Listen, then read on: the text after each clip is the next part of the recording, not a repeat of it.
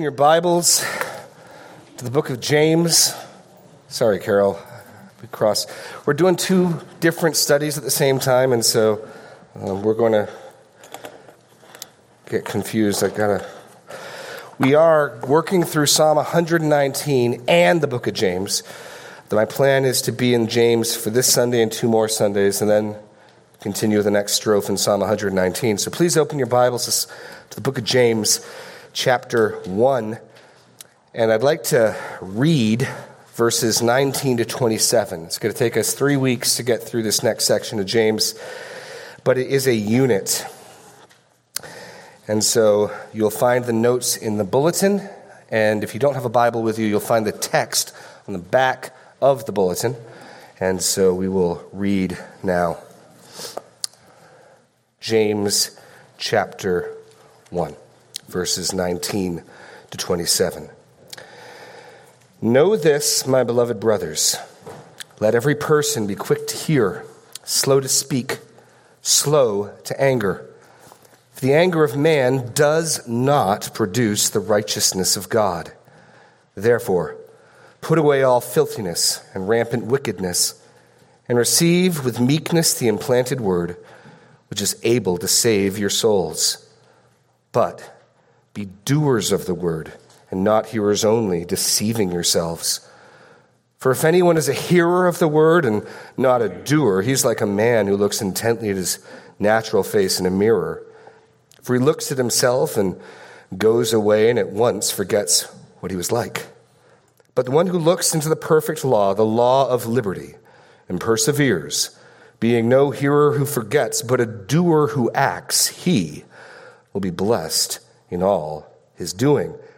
If anyone thinks he is religious and does not bridle his tongue but deceives his heart, this person's religion is worthless. Religion that is pure and undefiled before God the Father is this to visit orphans and widows in their affliction and to keep oneself unstained from the world.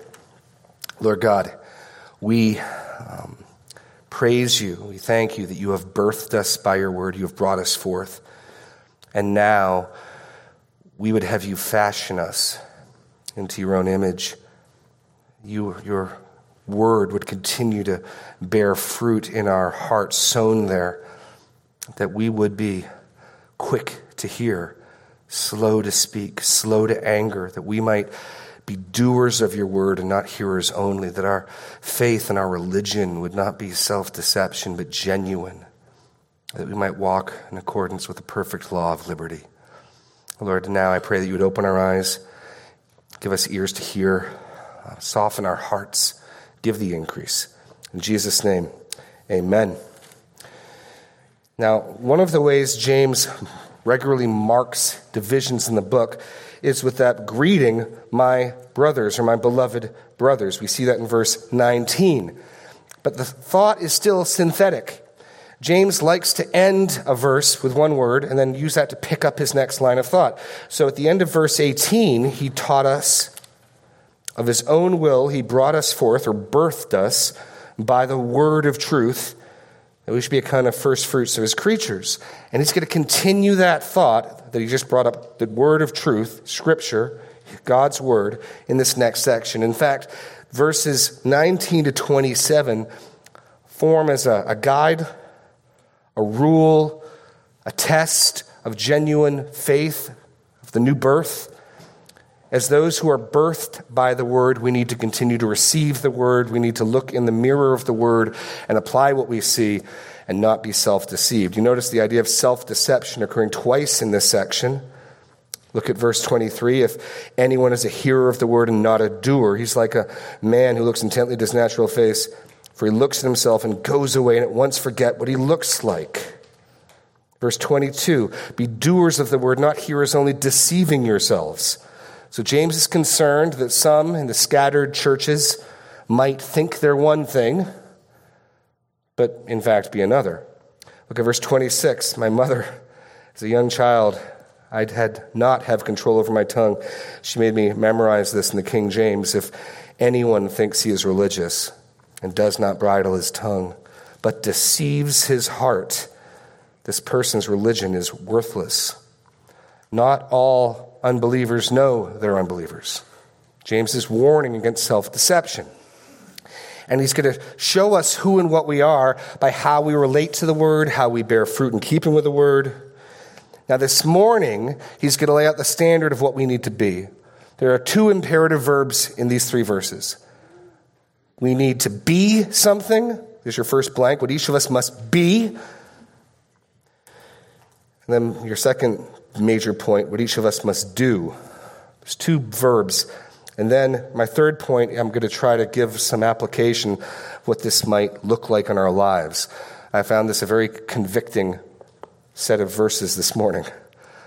So let's look at what each of us must be. What each of us must be.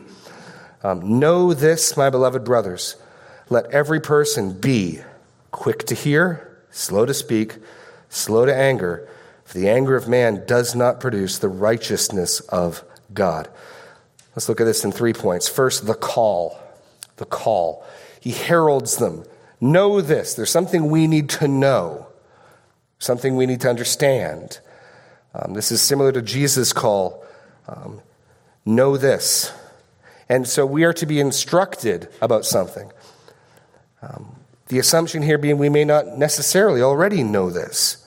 So James greets us, beloved brothers, sisters, and now we need to know something. And what we need to know is it is necessary for us to be something. Know this, my beloved brothers, let every person be quick to hear, slow to speak, slow to anger. So after the call, we have the command. He heralds us. We need to pay attention. We need to know something. We need to learn something. We need to believe something. And that which we're to know is what we must be. That's the emphasis of the imperative verb here. We need to be something. And, and the logic is as those birthed by God, we looked at this last time in James, of his own will, he brought us forth by the word of truth that we should be a kind of first fruits of his creatures. God has an intention for how his sons and daughters that he births by his word are to live, behave, and conduct themselves. Consequently, as those who claim to be born again, those who claim to be birthed by God, it's we must be a certain way. We must live a certain way. So the command is to be something. Now, he's going to give us aid in how to do this. The rest of this passage is going to tell us here's what you need to do as we strive to be who God has called us to be. But it starts with we got to know something. And so the first thing we got to wrap our heads around this isn't a suggestion or a recommendation. Know this, my beloved brothers, but each one, not, not a corporate command, but individual no exceptions, no excuses. You know, well, that's not my personality type. It is necessary for each one of us, each person, to be three things quick to hear, slow to speak, and slow to anger. So that's, that's the format. He's got this command. Let's take a look at these three. Now, you'll notice that each of these three things we are to be gets treated in what follows. Verse, um, look at the text here. Verse 20 deals with anger, because James likes to link what he just said. Then, if you look at verses 22 to 25, the issue of hearing is considered. Quick to hear. What type of hearing? Well, he's going to describe it there. And then look at verse 26. If anyone thinks he's religious and does not bridle his tongue, there's the issue of being slow to speak, a bridled tongue. So each of these three little you must be get treated in the passage that follows. Another way of seeing how this is a unit. So we're going to look at all three of these, but we're going to consider the, with greatest attention that which James focuses on, which is anger. And I think you'll see there's a progression here. He doesn't pick these three traits ways of living, conduct, haphazardly. They flow together. So let's consider them first. We need to be, you need to be, I need to be a person who is quick to hear. A person who is quick to hear. We've talked earlier about how James's teaching oftentimes echoes that of his older half brother, Jesus. And Jesus, at least 10 times in the Gospels, cries out, Let him who has ears to hear hear or some variant of that. Jesus is constantly calling on people to hear him. And the implication's more than simply noise making it to an ear, but to listen, to regard, to receive. In fact, if you look a little further, that's precisely the point James is making. Look at verse 22. But do not but be doers of the word and not hearers only. So what type of hearing is James calling us to? A hearing that takes in what you hear, that is instructed by what you hear, and then responds in action. In this sense, James is using the word hear almost identically to the way the Proverbs do. Proverbs 1 8, hear, my son, your father's instruction and forsake not your mother's teaching. Proverbs 4:10, "Hear my son and accept my words." The father's not simply saying, "Listen," but listen, pay attention and then act, internalize what I'm saying. So the command, what we must be are people who are hearing God and hearing his word. Must be quick to be instructed. Quick to let scripture inform us. Each one must be quick to hear. Quick to hear. Now, there's something that's going to get in the way of being quick to hear. You're not going to hear if your mouth's moving. So you need to be slow to speak. So each person must be quick to hear, and each person must be slow to speak. Now, James is going to have a lot to say about the tongue in this letter. Turn over to chapter 3 chapter 3, starting in verse 2 all the way to verse 12, we won't read the whole thing, is one extended discourse on the importance of controlling the tongue. James is very concerned about the tongue. And then flowing right out of the tongue, he leads into quarreling, conflict, anger, and jealousy. Right out of verse 12 into verse 13, who is wise and understanding among you by his good conduct, let him show his works in the meekness of wisdom. But if you have bitter jealousy, selfish ambition in your hearts, do not boast and be false to the truth. This is not the wisdom that comes from above, but is earthly, unspiritual, demonic. For where jealousy and selfish ambition exist, there will be disorder in every vile practice. So we must be quick to hear God and His Word, I think primarily, quick to receive instruction or correction from Scripture.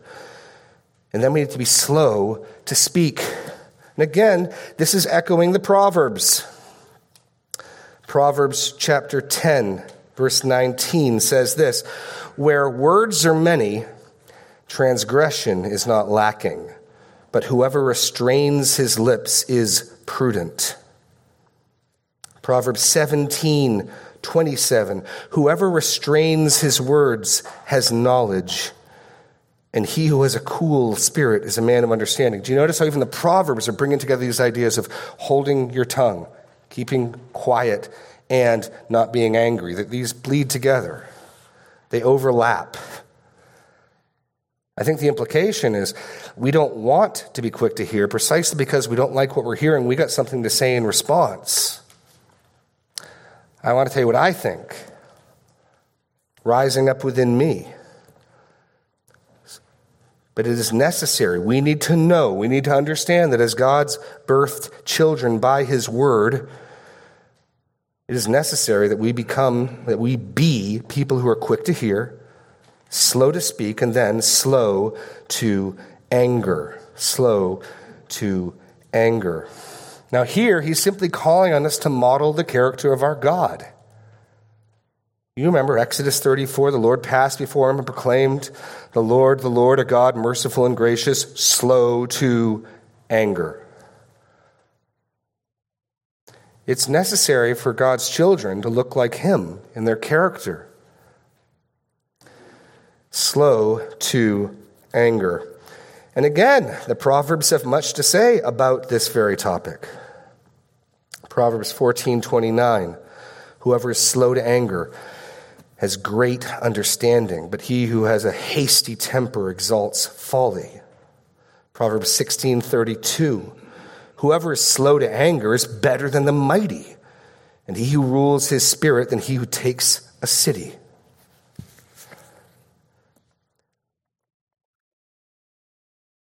So we must be quick to hear, slow to speak, and slow to anger. Now, it's that last necessary attribute that James then develops, almost as if he anticipates our challenging it, us having excuses. So we've got the call, the command, now point C, the cause. The cause. He's going to give us a reason why. And as you see these leading into each other, I don't, I don't want to be corrected. I don't want to be instructed. I don't want to be told what I need to do. Rather, I want to speak. I want to give vent to my spirit. I want to let my anger, my indignation rise. James tells us plainly for the anger of man does not produce the righteousness of God. The anger of man does not produce the righteousness of God. Now, what's interesting here is that in the Greek, he changes the word. Previously, he used the generic word anthropos. We get anthropology from it. It means man, mankind, and there's no real focus on gender. It's a masculine noun, but it could be used generally. But here, in verse 20, he uses the word aner, man, male, husband, and, and it absolutely means male, man. And so commentators consider why is that or what's his implication. Some think he's just using it to not repeat himself, but that seems odd to me.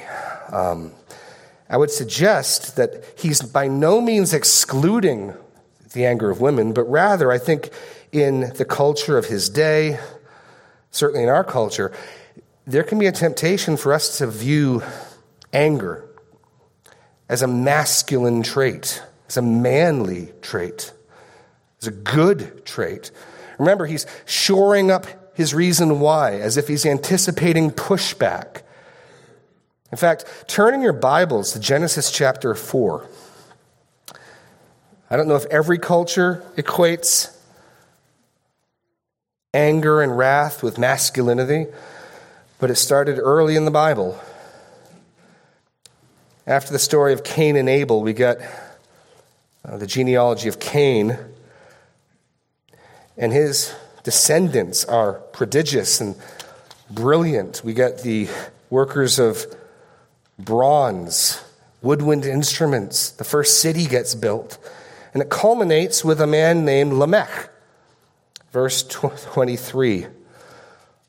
Lamech said to his wives, Adah and Zillah, Hear my voice, you wives of Lamech.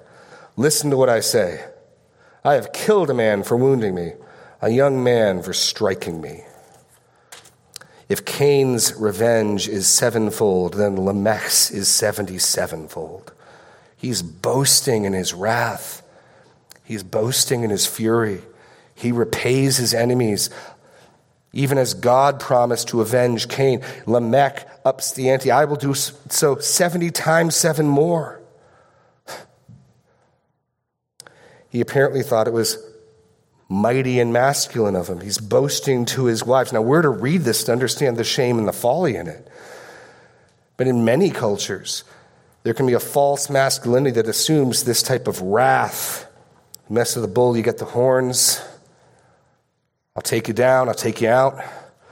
That's typified by Lamech. Now, in contrast to that, we see in verse 25 Adam knew his wife again, and she bore a son and called his name Seth.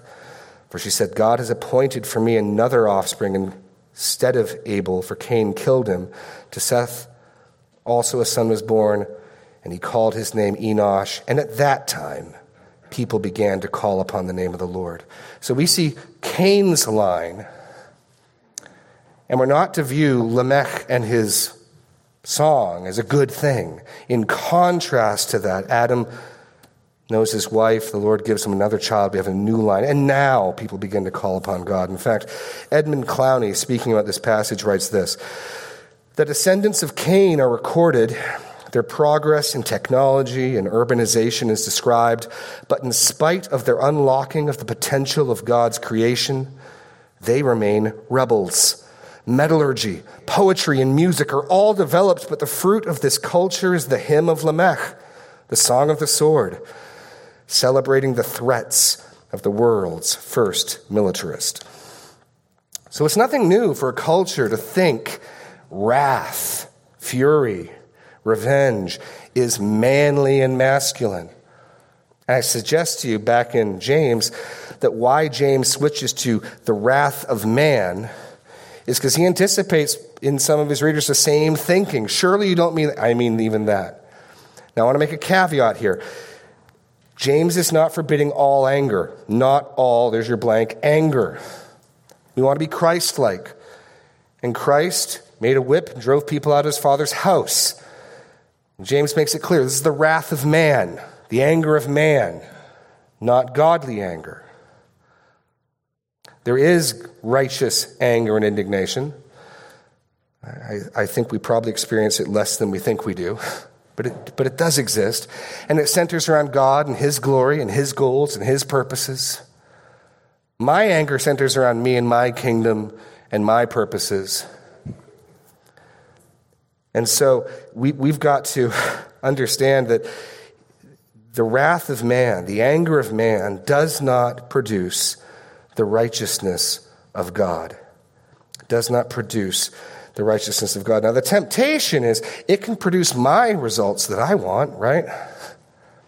I mean, one of the things I've been convicted about in reading this passage and studying it this week is I wouldn't normally have thought of myself as someone given to anger, but, you know, as I've had to shepherd and, and raise my kids, I find myself more and more realizing if I put a little sharpness in my voice, I can get them to do what I want. I can get them to leave me alone.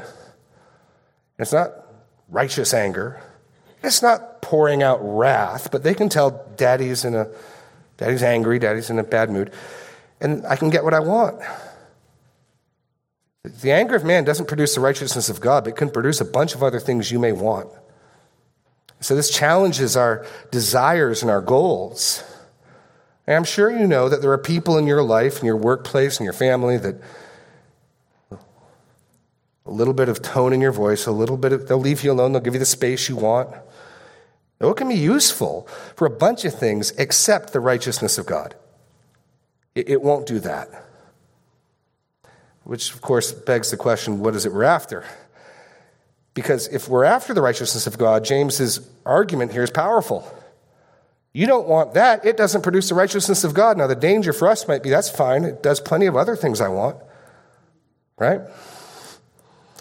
Yeah, this has been a convicting week. The anger of man does not produce the righteousness of God. And Jesus spoke about this as well. Matthew 5 22. I say to you that everyone who's angry with his brother will be liable to judgment. Whoever insults his brother will be liable to the council. Whoever says, You fool, will be liable to the hell of fire. So, we'll talk more about being quick to hear and slow to speak in the, in the coming weeks as James looks at those. But let's just take it together as a, as a package. We are to be, it is necessary, we need to know that we must be, as children of the word, people who are quick to hear God and His Word, quick to receive instruction, quick to receive rebuke and correction, and to close our mouths in the attempt and desire to defend ourselves, to justify ourselves, to strike back. We're slow to speak. We give thoughts to our words. We are slow to anger. We don't trust our anger naturally rising up within us, and we want to make sure this is righteous anger or this is sinful anger. Because if it's not righteous anger, if it's not anger coming up that's really a reflection of God's Spirit, it's not going to achieve anything good, anything worthwhile. That, that's, that's the argument, right? That's the standard. Now, the rest of this passage is about helping us do that, but we need to get that as our goal and understand that's what we're called to be and to do. So, James then draws an inference in verse 21 with therefore. And so your next point, point two, what each of us must do. What each of us must do. Now, again, there's really only one actual imperative here. Uh, there's a participle helping accompany and explain how that works. But first, James, following Paul's pattern, or Paul, you could argue, following James's pattern, because I think James wrote first, tells us to put off Therefore, put away. It's the same word that we saw in Ephesians 4:22, put off. It's the notion of taking off a garment.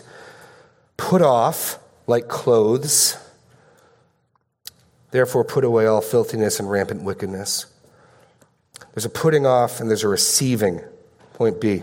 put off and receive. There's a not this, but this. Very much the thinking of Paul that we saw in Ephesians. This, not this. Or in this case, not this, this. And whenever we see that, not this, but this, there's an implied relationship of antithesis. The, the implied logic is you can't have both at the same time. Right? So put off lying, Ephesians 4, and speak the truth, because you can't be lying and speaking the truth at the same time. Well, the same logic is implied here as well. Therefore, put away all filthiness and all rampant wickedness, because that would conflict with the next command to receive with meekness the implanted word, which is able to save your souls. So, what does he mean here? All filthiness. Now, sticking with the clothing metaphor, it just means filth. I mean, look at chapter 2, verse 2. Same word shows up.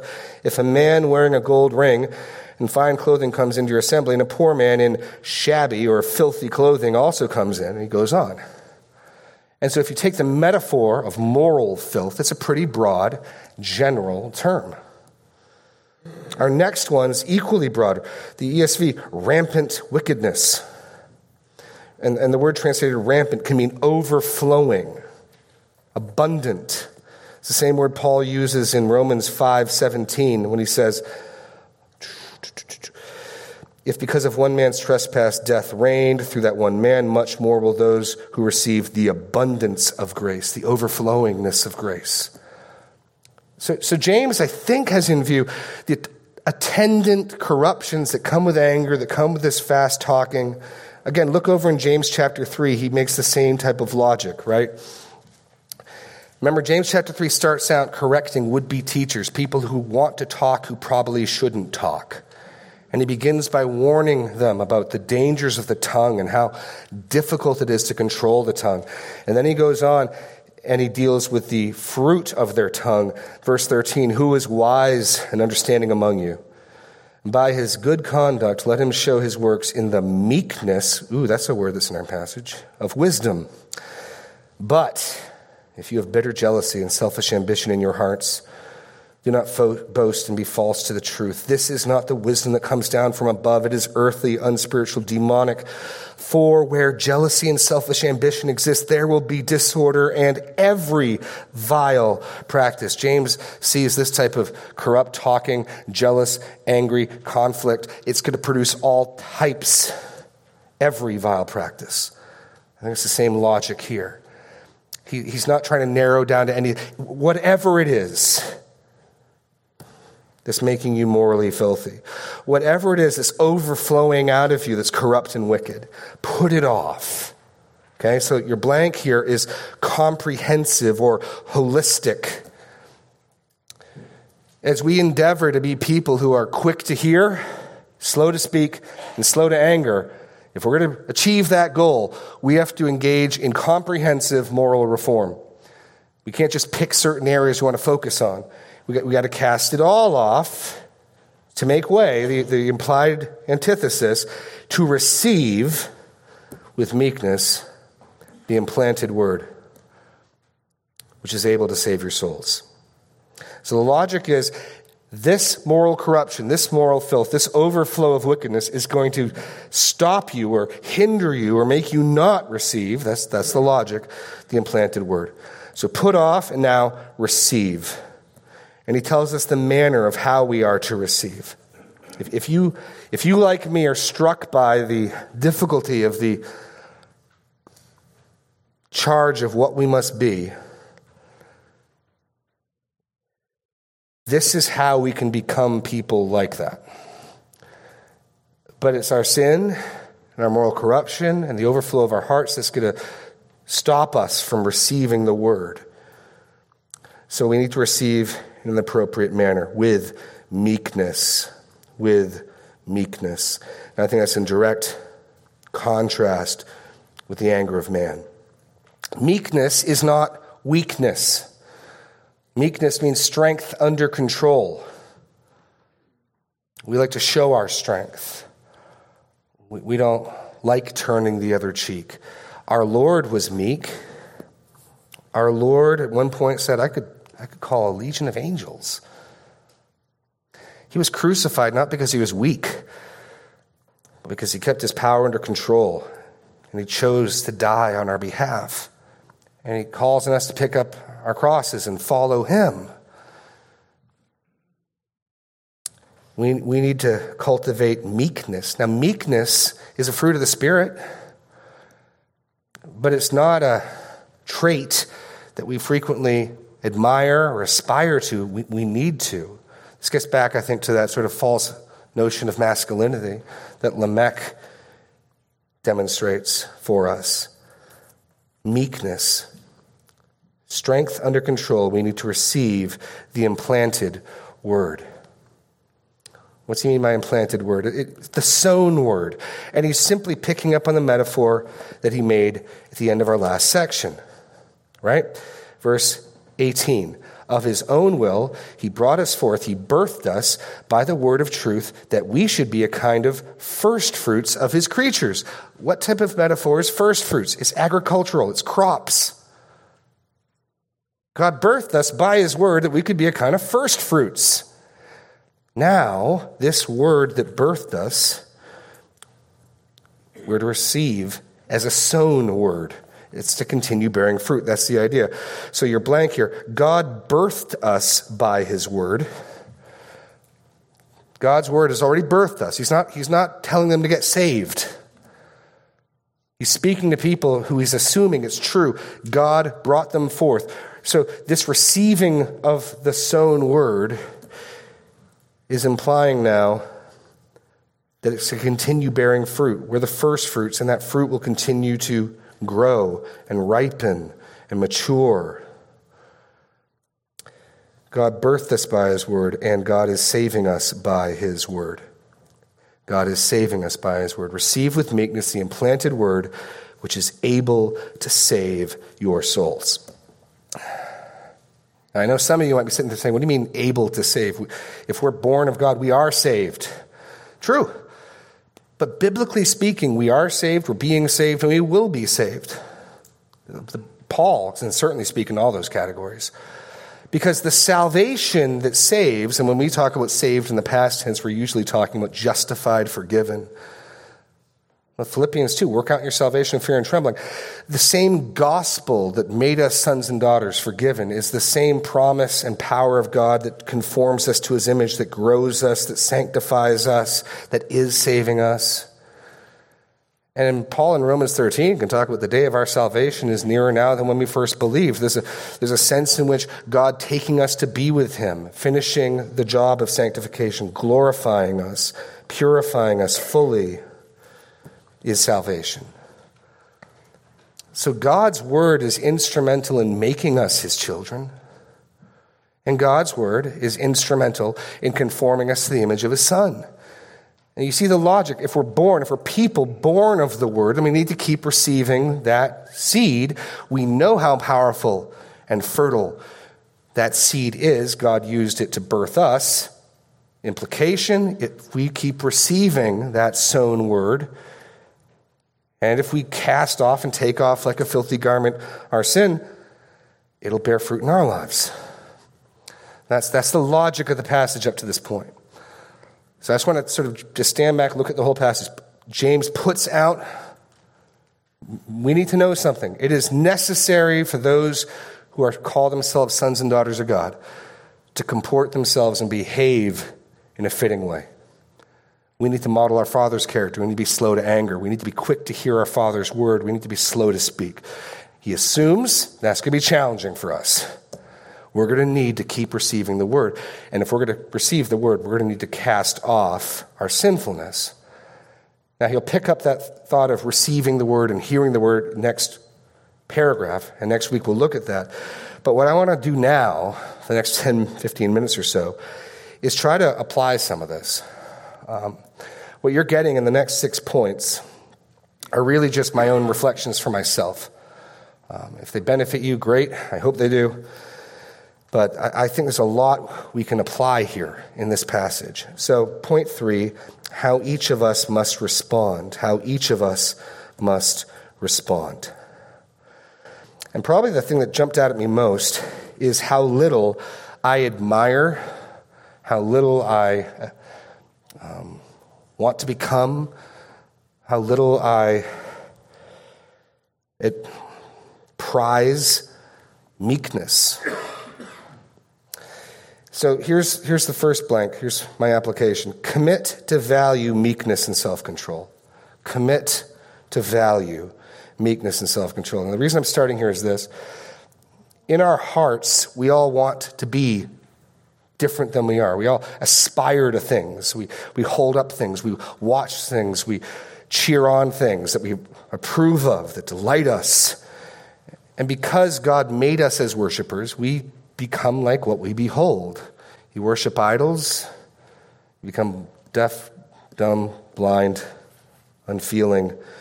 You put Christ before you, you become like him. And this anger of man is subtle because we, I, I will watch movies that the, the whole point, I remember as a kid watching Clint Eastwood movies. And Clint Eastwood, don't mess with him, right? Vengeance belongs to Clint Eastwood and a nice piece of hickory.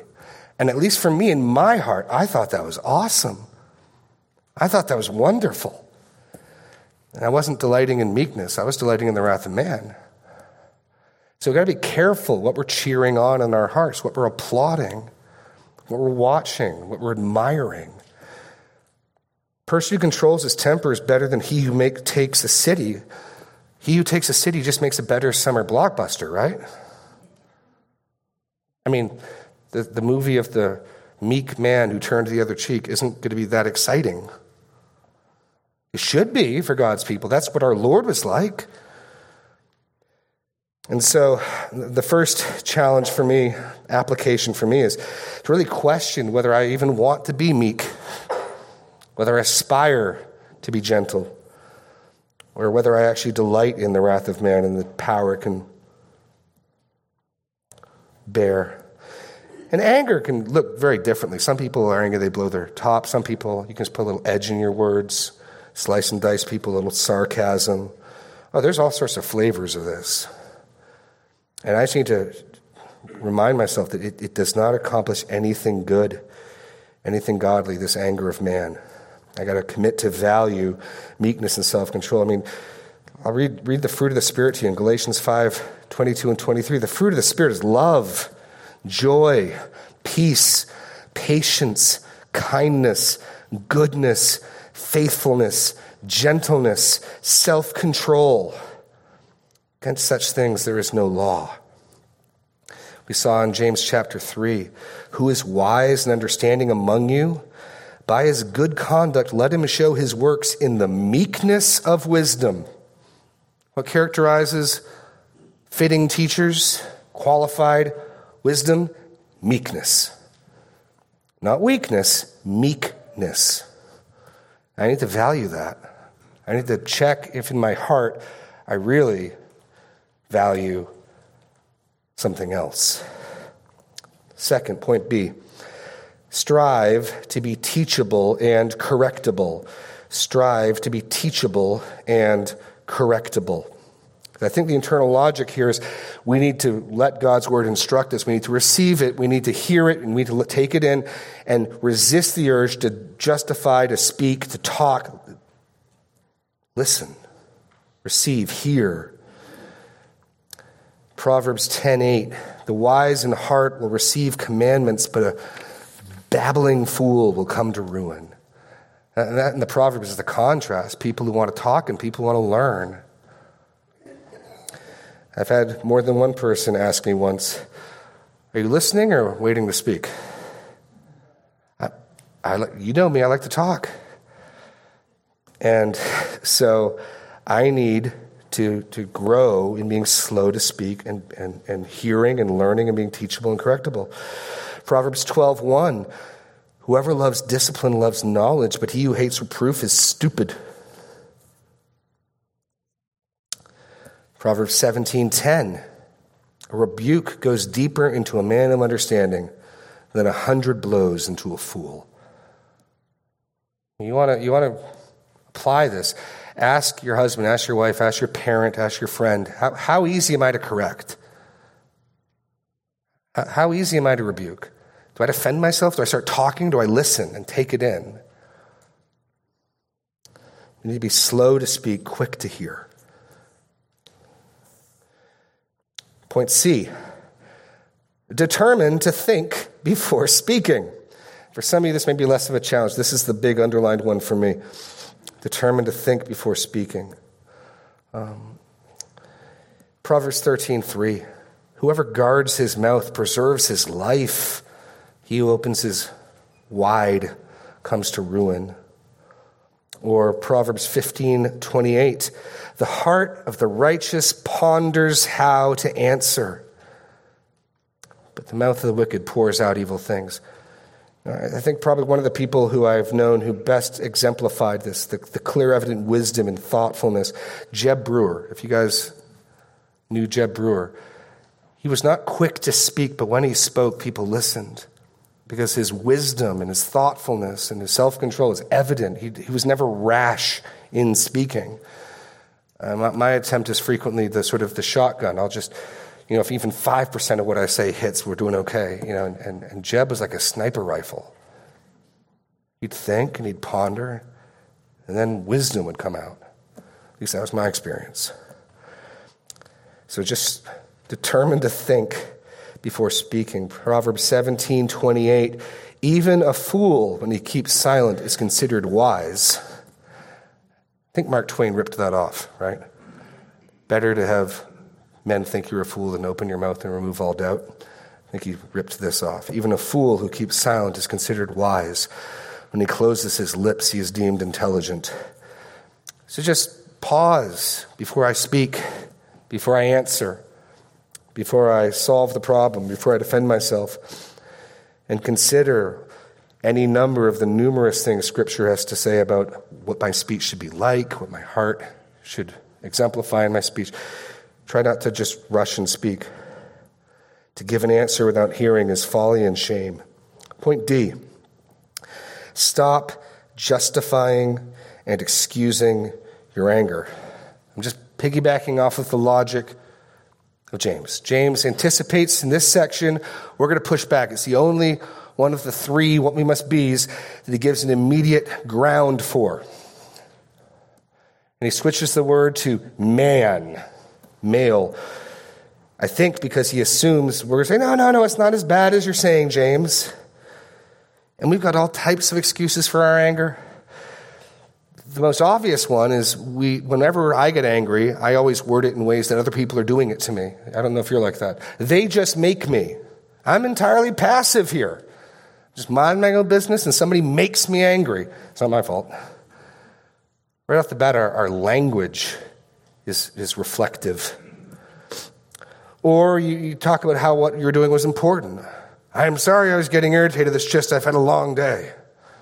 Oh, well, that makes it okay then. I'm sure the righteousness of God's going to get produced now that you've had a long day, right? We, no, stop excusing it. I had to apologize to my kids on the way to church this morning because I didn't want to get struck with lightning, being a hypocrite. No, you got to preach this stuff and you got to internalize it. And I, I told them, I said, kids, I've been using sharpness of my voice to get you to do what I want in an unrighteous way. It doesn't achieve the righteousness of God, but I've learned I can get some space, I can get some quiet. And that's wicked. That's not right. Will you forgive me? Um, and uh, they, they were good and did. So this is, this is my list. If, if you find things that are helpful here, great for you.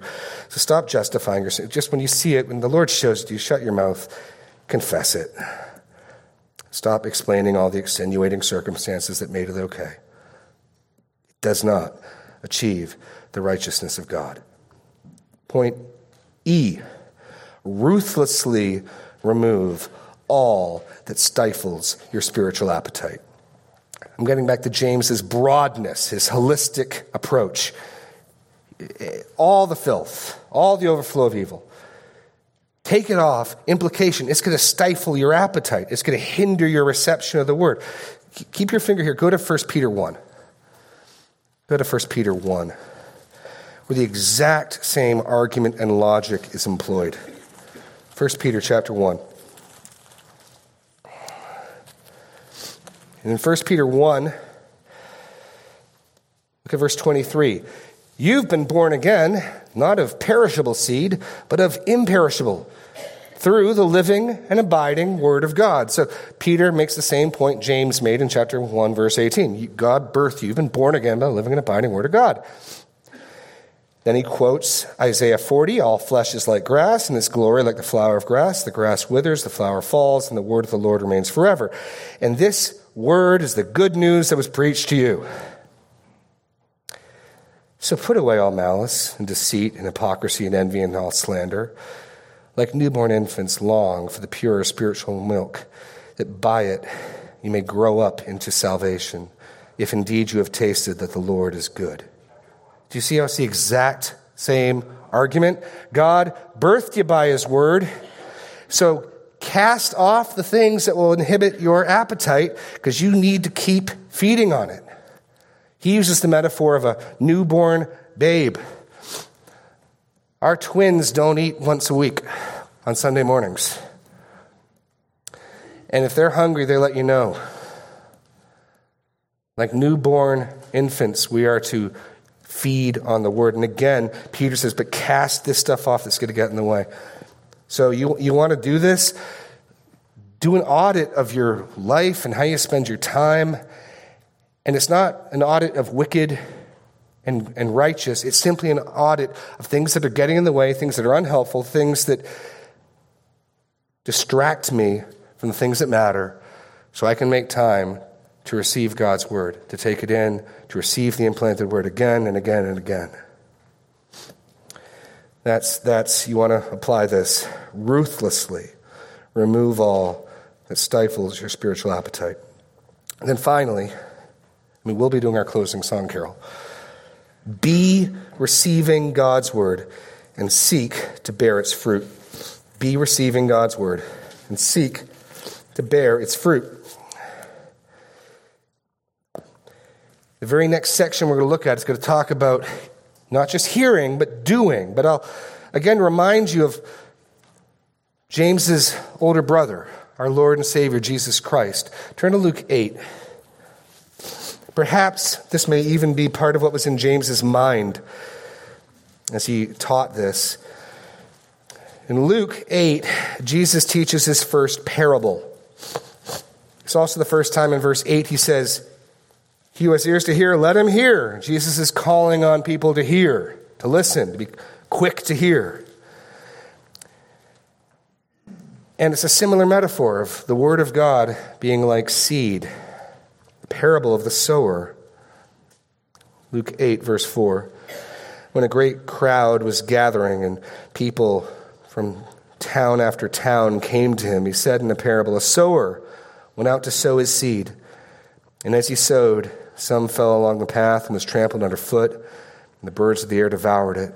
And some fell on the rock, and it grew up and it withered away because it had no moisture. And some fell among thorns, and thorns grew up with it and choked it. And some fell in good soil and grew and yielded a hundredfold.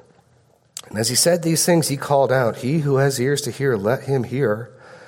And when his disciples asked him what the parable meant, he said, To you it has been given to know the secrets of the kingdom of God. But for others, they're in parables, so that seeing they may not see and hearing they may not understand. Now the parable is this the seed is the word of God. It's entirely possible James picked up this metaphor and this way of thinking from this. Maybe not. The ones along the path are those who have heard. Then the devil comes and takes away the word from their heart so that they may not believe and be saved. Okay, so that's not what we're considering. The ones on the rock are those who, when they hear the word, receive it with joy, but these have no root. They believe for a while, and in time of testing fall away. And as for what fell among thorns, there are those who hear, but as they go on their way, they are choked by the cares and riches and pleasures of life, and their fruit does not mature. As for that in the good soil, they are those who, hearing the word, hold it fast in an honest and good heart and bear fruit with patience. What marks all the other bad soils off from the good soil? Good soil, the seed bears mature, good fruit. And James is telling us we need to be receiving the implanted word. We need to be receiving the sown word, you could translate it. Why? So it can bear its fruit So get rid of all the things that will distract, all the things that will stop you from receiving it, and take it in. So receive, go to God's word again and again, be reading it. And not just reading it, but reading it so that you can fully, pro- so we can bear fruit in your life. That's, that's where we're looking at next week. Being not just hearers, but effectual doers. That's, that's what we're going to need to do if we want to be conformed into the image of what we must be. If we're going to attain to being people who are quick to hear, slow to speak, slow to anger, it'll only be because the implanted seed is bearing its fruit again and again in our hearts. So, um, I would challenge you to, we need to not look at ourselves in the mirror and forget what we look like, but to make changes, to make application, to receive and hear God's word. I'm going to call up the worship team now as we sing our closing song, and then you'll be dismissed.